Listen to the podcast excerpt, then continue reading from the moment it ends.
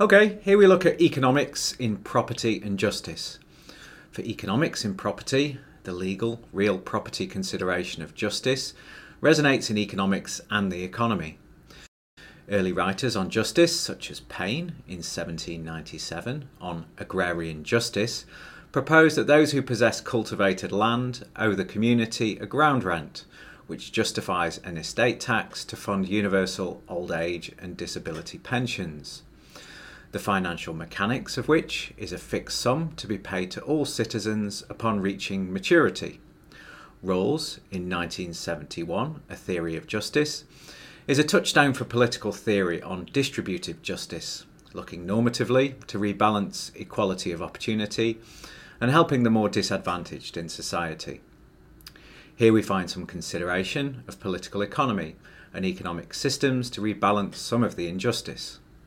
In a similar consideration of justice, the important recognition by Sen in 1999 from his text Development as Freedom serves as a reminder that economic development needs to be set in relation to freedom and access of opportunity to redress the imbalances.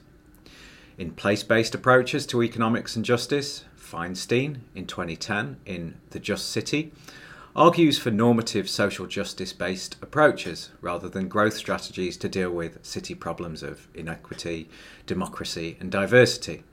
Plus, as applied to property, we find authors more normatively considering property such as housing as a just issue, with, say, Dorling in 2014 in All That Is Solid, putting forward a focus on the direction of travel for housing to encourage a, a long look at wealth and inequality, rather than simply building more homes as a simple solution to the housing supply issue. For Ryan Collins et al. in 2017, Rethinking Economics of Land and Housing, in this justice tradition, set some more practical and relevant solutions to rebalancing the crisis of housing and land.